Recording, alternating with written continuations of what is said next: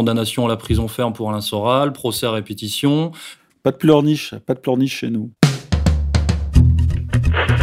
Attention, qui que vous soyez, attention, cette fréquence est exclusivement réservée aux urgences. Sans blague Et vous croyez que j'appelle pour commander une pizza Mais vous savez que vous commencez à m'énerver avec vos questions. Bah oui, mais- Est-ce que je vous en pose des questions, ouais?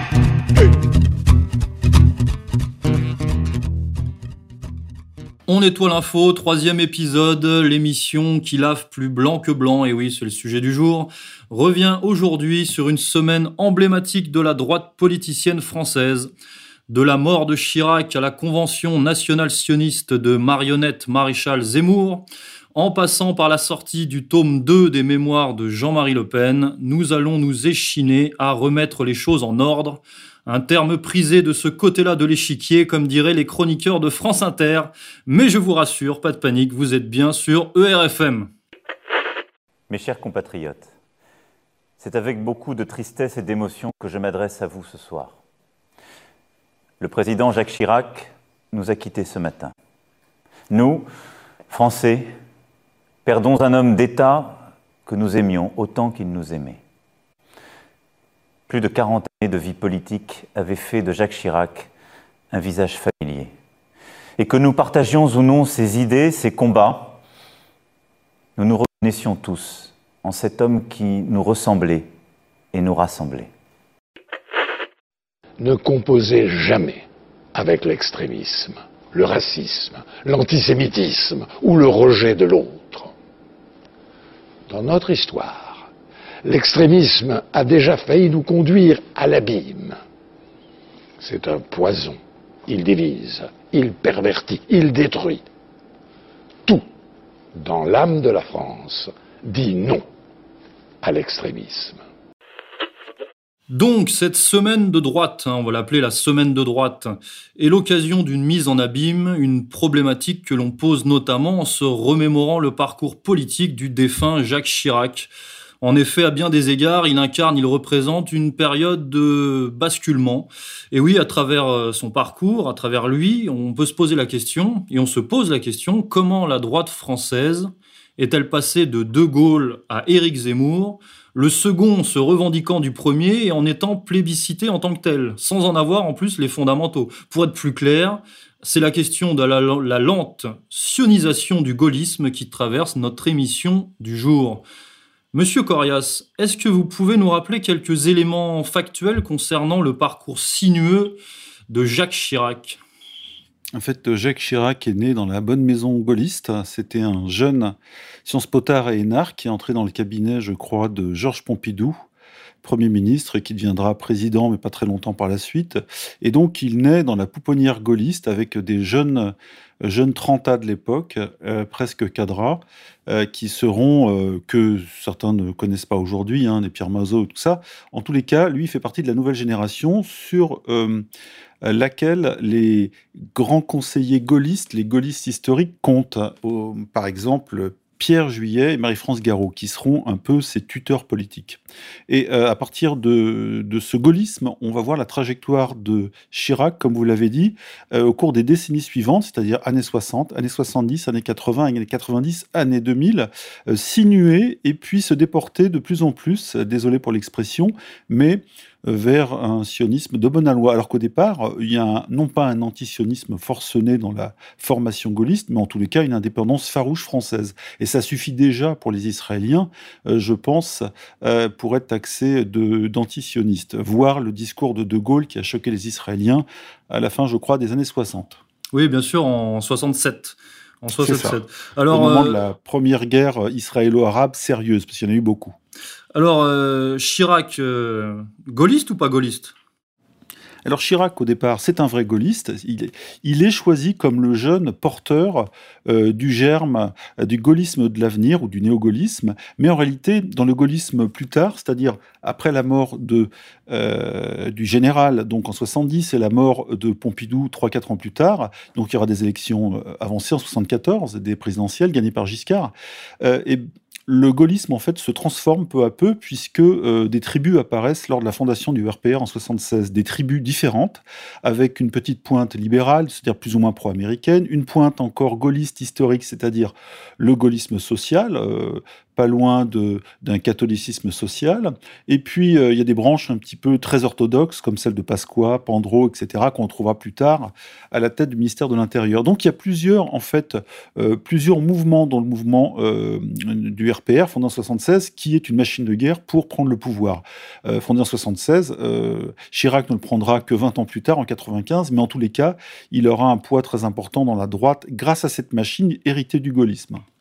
Euh, un fait quand même à remarquer, c'est que Chirac a commencé communiste. Alors, il a commencé communiste, mais pas longtemps. Effectivement, il savait pas trop où il était.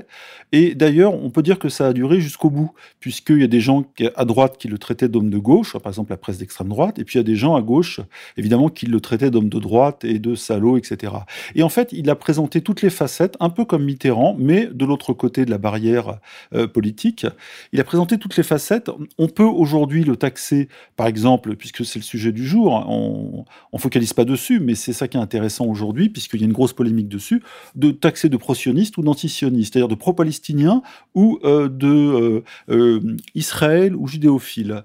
la preuve, aujourd'hui, il y a plusieurs sons de cloche qu'on voit sortir sur le net. Il y a même en Israël, les Israéliens n'aiment pas. Hein. Clairement, la presse israélienne a été très très froide avec ça au moment de sa disparition, et elle a rappelé les moments où il était très proche d'Arafat, qu'il le prenait dans les bras, qu'il a invité à Paris, qu'il a été voir à Jérusalem dans la vieille ville, etc.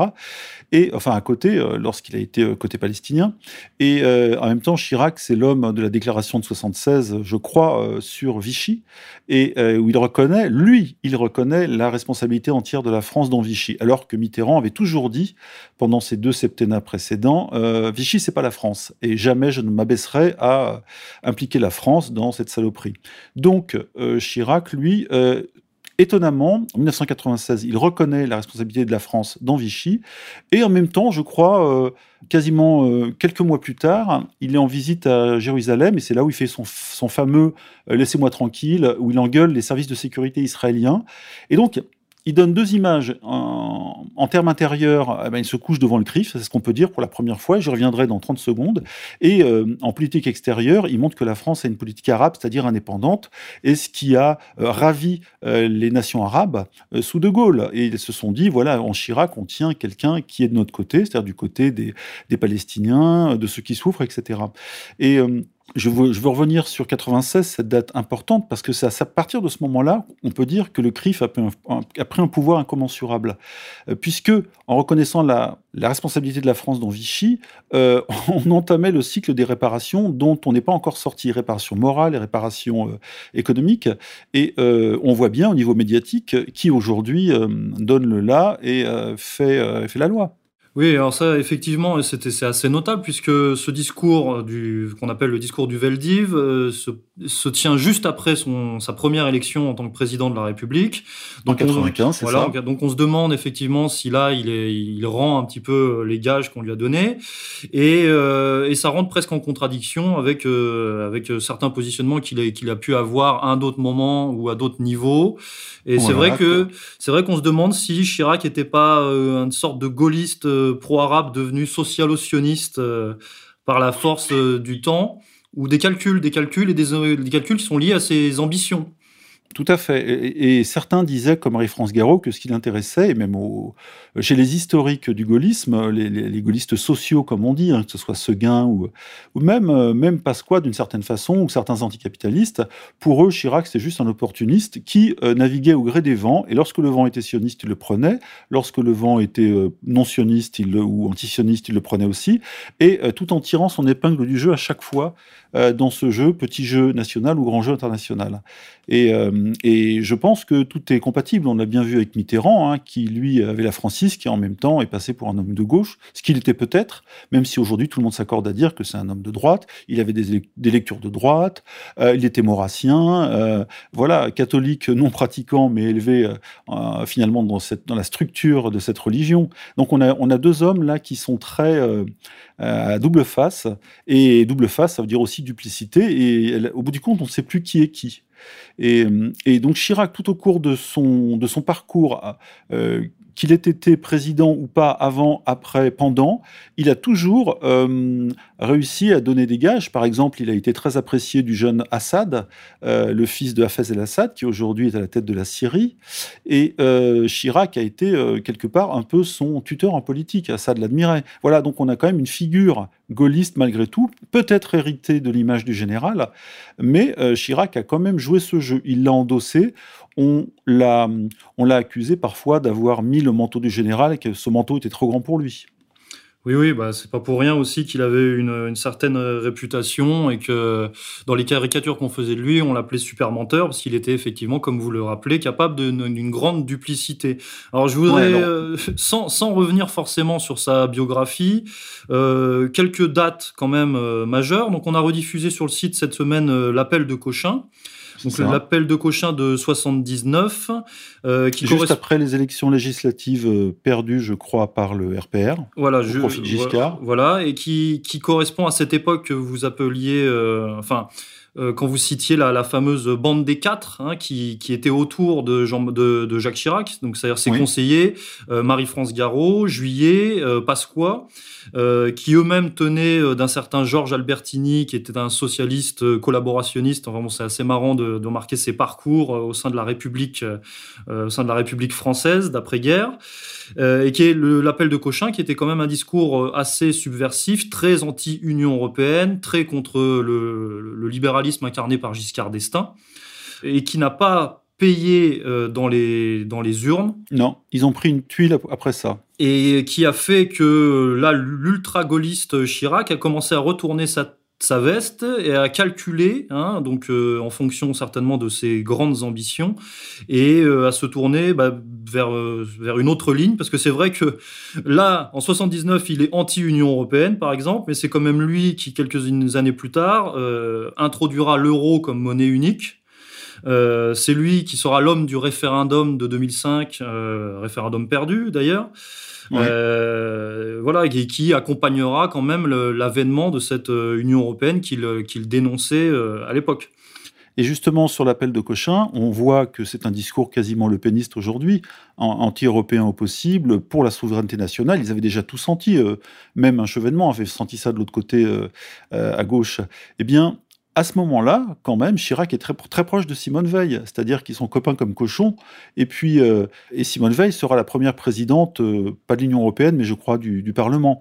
Euh, donc, on voit qu'il est capable de tout et de donner des gages de tous les côtés, euh, même à ce moment-là. C'est-à-dire qu'en fait, je pense qu'au fond, on comprend la logique chiracienne quand on comprend que c'est un interprète, c'est-à-dire quelqu'un comme Johnny qui peut tout chanter. Il peut chanter euh, euh, à un moment donné qu'il faut faire l'armée et se marier, puis le lendemain qu'il faut avoir les cheveux longs et vivre en hippie. Euh, on a l'impression que Chirac, c'est un peu le Johnny de la politique qui a duré, et il a duré vraiment très longtemps. Hein. il a commencé en 62 dans un cabinet euh, où d'ailleurs il s'occupait d'affaires sociales, hein, je crois, euh, dans le cabinet de Pompidou.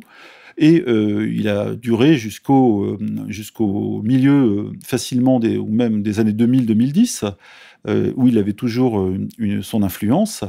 Euh, tout en laissant les clés du camion à Sarkozy, qui lui euh, éliminera les tendances rivales au sein de, de l'ex-RPR devenu UMP et euh, fera gagner la tendance libérale qui avait perdu avec Balladur en, en 95.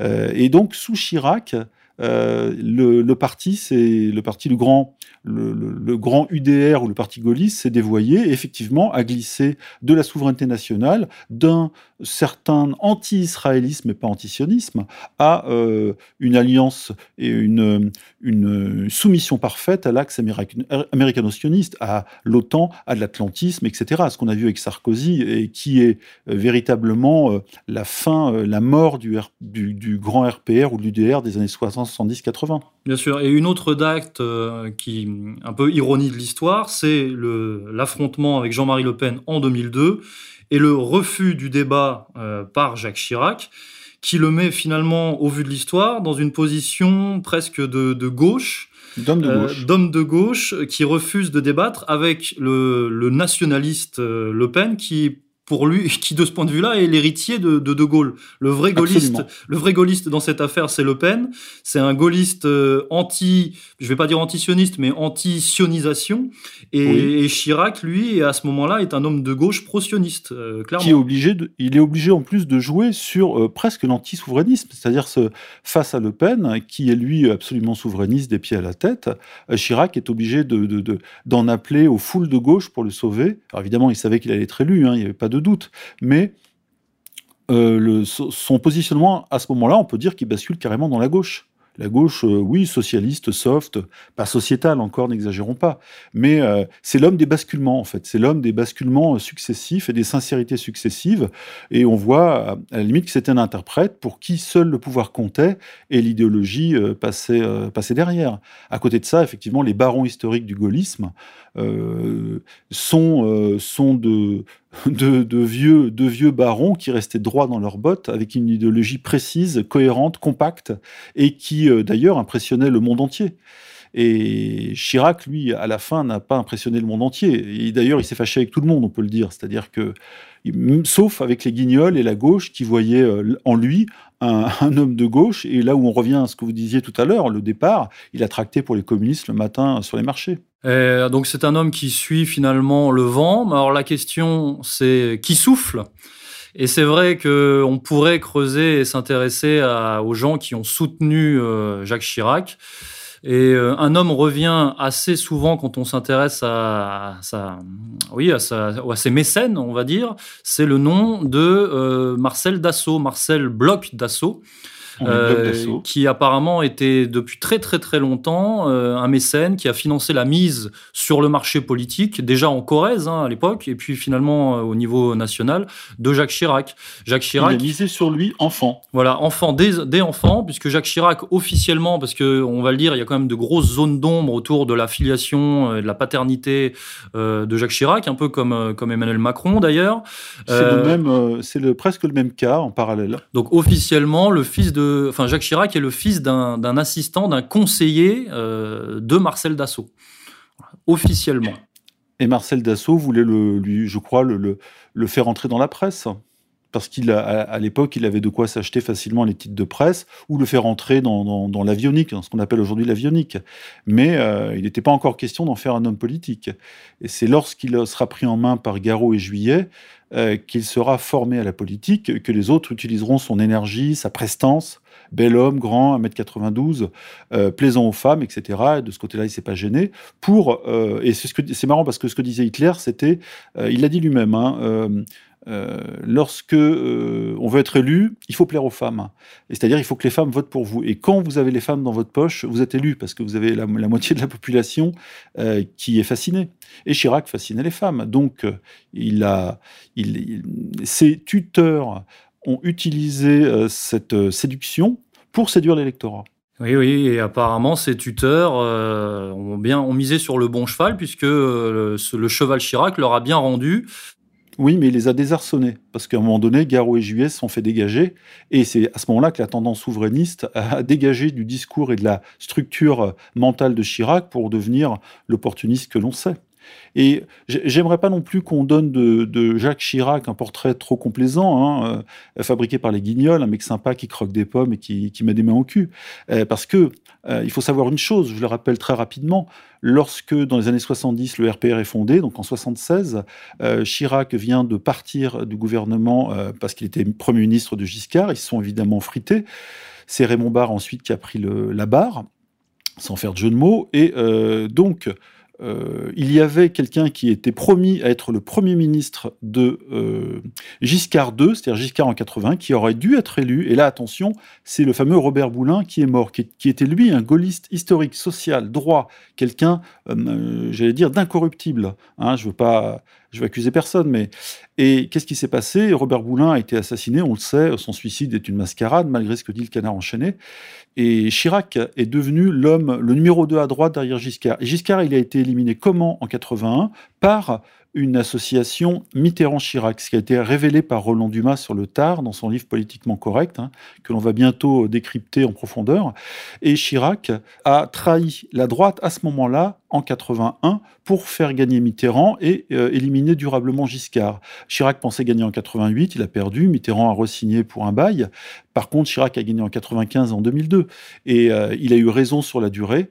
Et Giscard lui en a toujours voulu. Et la confirmation de la trahison de, Chirac, Giscard l'a eu assez tard. Hein. C'est Mitterrand qui a lâché la confidence à Roland Dumas, qu'il a, lui, lâché à Giscard, au Conseil constitutionnel. Donc euh, oui, alors je voudrais juste euh, relever également le fait que apparemment, quand on cherche donc qui étaient les, tuteurs, les mécènes de Jacques Chirac, les affiliations de Jacques Chirac, son appartenance à certains réseaux, euh, il semblerait qu'il ait quand même fait partie de la franc-maçonnerie, mais en Suisse. Initié en Suisse. Voilà, ça initié en Suisse, semble-t-il, que son père lui-même et son arrière et son, et son grand-père euh, étaient des francs-maçons aussi. Euh, voilà, ce qui nous aide quand même à comprendre un peu. Et le parallèle avec euh, Macron, bébé Rothschild, pourrait euh, se prolonger avec Chirac, bébé Dassault. Voilà, donc Voilà, quand même quelque chose à creuser. Oui, qu'il avait la figure du bon français euh, qui aimait euh, les femmes, le vin, la table, etc. Mais qui derrière, effectivement, avait des, avec des, euh, des considérations et des intérêts beaucoup plus euh, sonnants et trébuchants.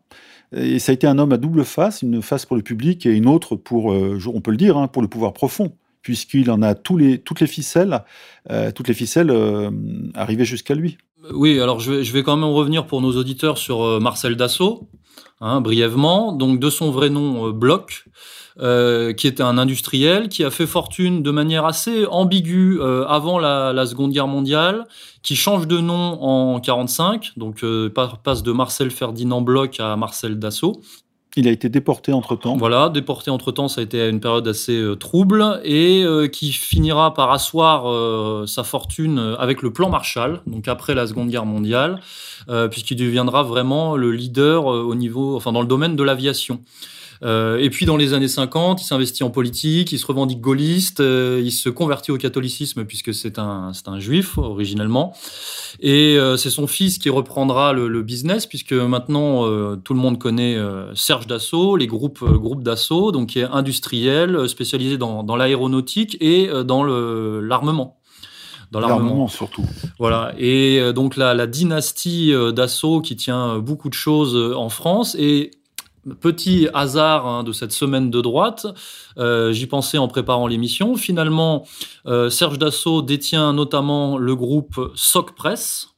euh, qui est un groupe qui détient plusieurs titres de, de la presse écrite, en particulier le Figaro. Le Figaro, le Figaro qui est évidemment l'employeur du fameux Éric Zemmour dont on a parlé éminemment euh, cette semaine, hein, cette semaine de droite, qui lui aussi euh, prend le costume du général de Gaulle dont vous parliez tout à l'heure. Et pour vous, la boucle est bouclée. Euh, la boucle est bouclée puisque on peut appeler ça un espèce de, de grand escamotage puisqu'on voit que Zemmour finalement se revendique de De Gaulle alors qu'il pique tout à Le Pen. Hein, le Pen qui était l'adversaire de Chirac. Donc Zemmour pique tout à Le Pen en se revendiquant de De Gaulle, euh, en travaillant sans la nommer pour la même oligarchie, on va dire, qui était derrière Chirac, donc à savoir Dassault et qui, en plus, ironie dans l'ironie, euh, se sert de la nièce de Jean-Marie Le Pen, maintenant, pour parvenir à ses fins et diffuser son mémoire. C'est ce qu'on a vu cette semaine avec la fameuse convention de la droite qui réunissait tout le gratin français euh, néoconservateur, euh, national-sioniste. Alors, je peux peut-être en citer quelques-uns, hein, la liste était assez longue. Il y avait Vous avez le droit de. c'est- pas de la délation, vous avez le droit de, le- de les citer. je peux citer la liste, la liste de la convention. On l'appelait la liste de la convention du 15e, hein, puisque c'était dans le 15e arrondissement de Paris. L'appel du 15e. L'appel du 15e. Alors, il y avait évidemment Marion Marionnette, euh, qu'on appelait Marion Maréchal Le Pen, euh, Gilles William Goldnadel, Éric Zemmour, Raphaël Enthoven, qui était là pour porter la contradiction, hein, mais bon, euh, on va dire une contradiction qui n'était pas entièrement communautaire. Paul-Marie Couteau, qui fait partie d'une certaine communauté aussi, Robert Ménard, Laurent Alexandre, Elisabeth Lévy était là, Gilbert Collard était là, Yvan Riofol, hein, qui travaille, néoconservateur qui travaille pour le Figaro, lui aussi, qui était là. Oberton, hein, l'écrivain Oberton, prophète de la, la guérilla, la guerre civile, était là. Euh, Jean-Frédéric Poisson pour la caution, euh, la caution Cato. Catholique. Et là, et d'autres journalistes de Valeurs Actuelles du Figaro étaient également présents, ainsi qu'un député LREM anachronique, Aurélien Taché. Qui est, qui est, l'immigrationniste de, de LREM. Qui était là pour le, pour le quota, on va dire, je sais pas. et donc il y avait quand même cette espèce de, de bah, d'agrégat de, oui, de néocons euh, très très euh, basé sur euh, sur la question de l'insécurité. Voilà, toutes les thématiques, euh, enfin tous les discours tournés autour de la question de l'insécurité et de l'islamisation de la France. Et euh, on a décortiqué euh, sur le site le discours d'Éric Zemmour. Et effectivement, comme on dit souvent avec Zemmour, tout ce qu'il dit est relativement vrai, mais c'est surtout tout ce qu'il dit pas qui pose problème, puisque dans son discours, il s'est échiné à ne surtout jamais prononcer les noms des véritables responsables de tous les malheurs dont il dont il se fait l'écho. Oui, qu'il dénonce. Et, d'ailleurs, à ce propos, euh, le, national-sionisme, aujourd'hui, autant le dire, hein, c'est un formidable cheval de bataille. C'est un peu comme la machine de guerre RPR, mais toute proportion gardée, parce qu'ils n'ont pas de, pas de cellules dans toute la France. Le RPR avait un sacré euh, ancrage national dans la France périphérique, justement. Eh bien, euh, cette grosse machine de guerre que l'on a vue dans cette convention, qui ont un poids important dans les médias, malgré le social-sionisme qui règne encore, et c'est pour ça qu'on voit, il y a des heures entre les deux, Pourtant, c'est la même maison, c'est un peu les deux yaourts euh, différents, mais d'une même, de deux marques différentes, mais avec une marque derrière et un propriétaire, en tous les cas, euh, qui est identique. Et donc, c'est une fausse concurrence, mais il y en a qui ne le comprennent pas ou qui sont trop cons. Et euh, c'est pour ça que souvent les journalistes de gauche s'énervent contre les nouveaux euh, tenants de la ligne nationale sioniste qui ont justement accès à tous les médias. Et beaucoup de gens se demandent aujourd'hui pourquoi Zemmour, pourquoi Goldnadel, pourquoi, pourquoi on, entend Marion Maréchal Le Pen partout, Marion Maréchal, pardon. Eh ben, tout simplement parce qu'ils euh, sont en train de monter en puissance et les autres derrière font déjà partie quasiment du passé. Alors la guerre idéologique n'est pas perdue pour le social-sionisme, mais il est en train de se faire marcher un petit peu sur la gueule. Et le seul problème de cette tendance lourde, qui a des moyens, qui a de la puissance, on le voit, euh, qui euh, euh, c'est qu'ils n'ont pas. C'est une sacrée monture, mais il n'y a personne pour monter. Il y a Marion Maréchal qui est là, mais elle est encore trop frêle. Elle vient de dire d'ailleurs qu'elle ne serait pas là pour 2022. Alors, qui ont-ils on, sait tous qu'un mouvement politique ou une, vague, un sentiment politique dans la population doit pouvoir s'incarner dans quelqu'un, mais s'il n'y a pas cette incarnation, c'est très compliqué.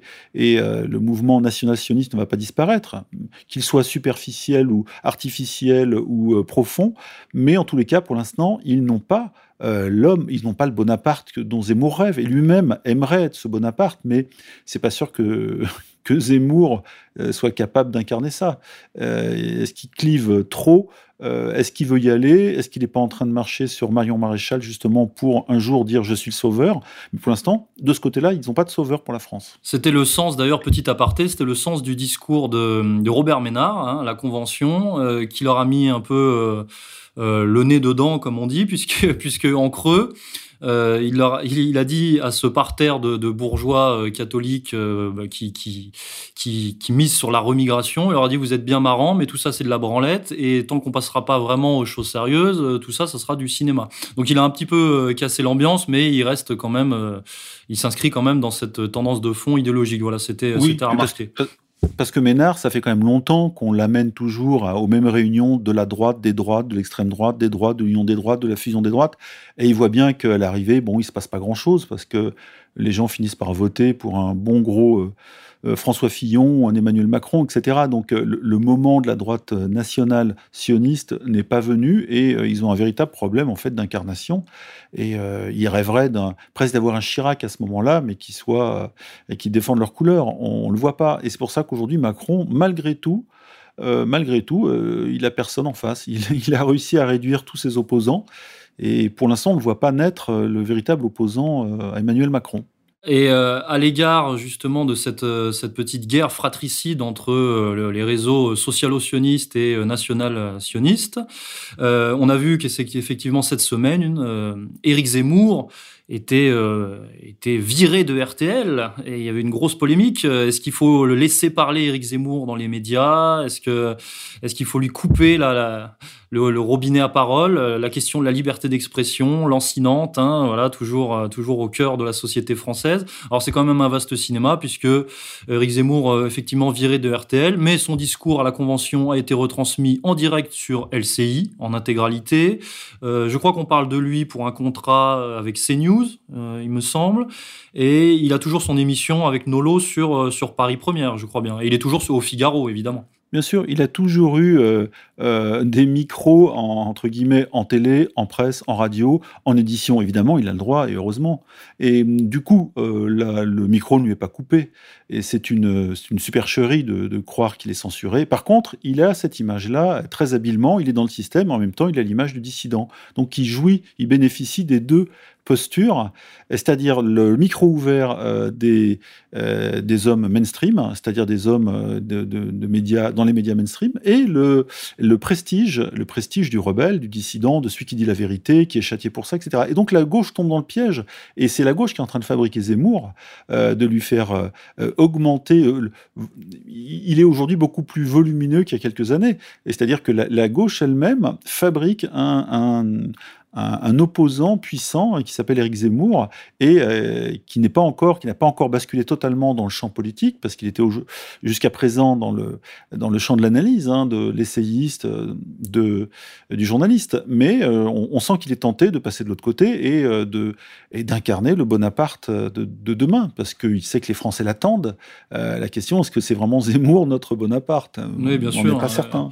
Et, c'est vrai que ça fait rire quand on se, on se place de, de notre positionnement, puisque quand on voit que euh, bah, Alain Soral prend de la prison ferme euh, maintenant euh, régulièrement, hein, encore cette semaine justement, qu'il est réellement blacklisté.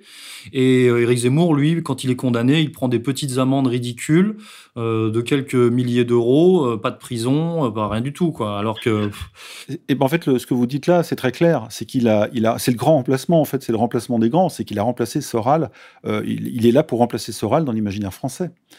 C'est évident que euh, le, système fabrique une figure euh, rebelle, euh, dissidente, qui correspond à la colère des Français d'aujourd'hui, mais qui soit évidemment totalement contrôlable, sous contrôle. La question se pose même pas, puisqu'il est du, côté national-sioniste. Et en éliminant Soral du champ politique officiel, je dis bien officiel, ils espèrent mettre Zemmour à la place. Zemmour remplace Soral. C'est à ça que se résume le travail dans le champ politique des dernières années puisque ce sont les deux grandes figures d'aujourd'hui, on ne parle que d'eux. On, ouvre un, on ouvre un canard, on tombe sur Soral et Zemmour. On, regarde une émission de radio, on tombe dessus. Enfin, je veux dire, aujourd'hui, on pourrait faire ça tous les jours. Tous les jours, on pourrait mettre des papiers dessus, des, euh, euh, émissions de radio dessus, et les télés, euh, j'en parle même pas. Le, Zemmour est perçu comme un repoussoir, il, est à l'intérieur du système. Soral, il est à l'extérieur du système. C'est le repoussoir, mais en même temps, aujourd'hui, des gens se demandent pourquoi est-ce qu'on a du Zemmour, on n'a pas Soral. ça a été demandé justement très récemment encore par apathie, par Miller. Euh, des gens euh, plus ou moins de gauche, et il y en a qui se posent la question de, savoir pourquoi on leur impose Zemmour. Ils veulent pas de Zemmour. Alors évidemment, Soral est considéré comme le repoussoir absolu, mais, euh, mais il est populaire.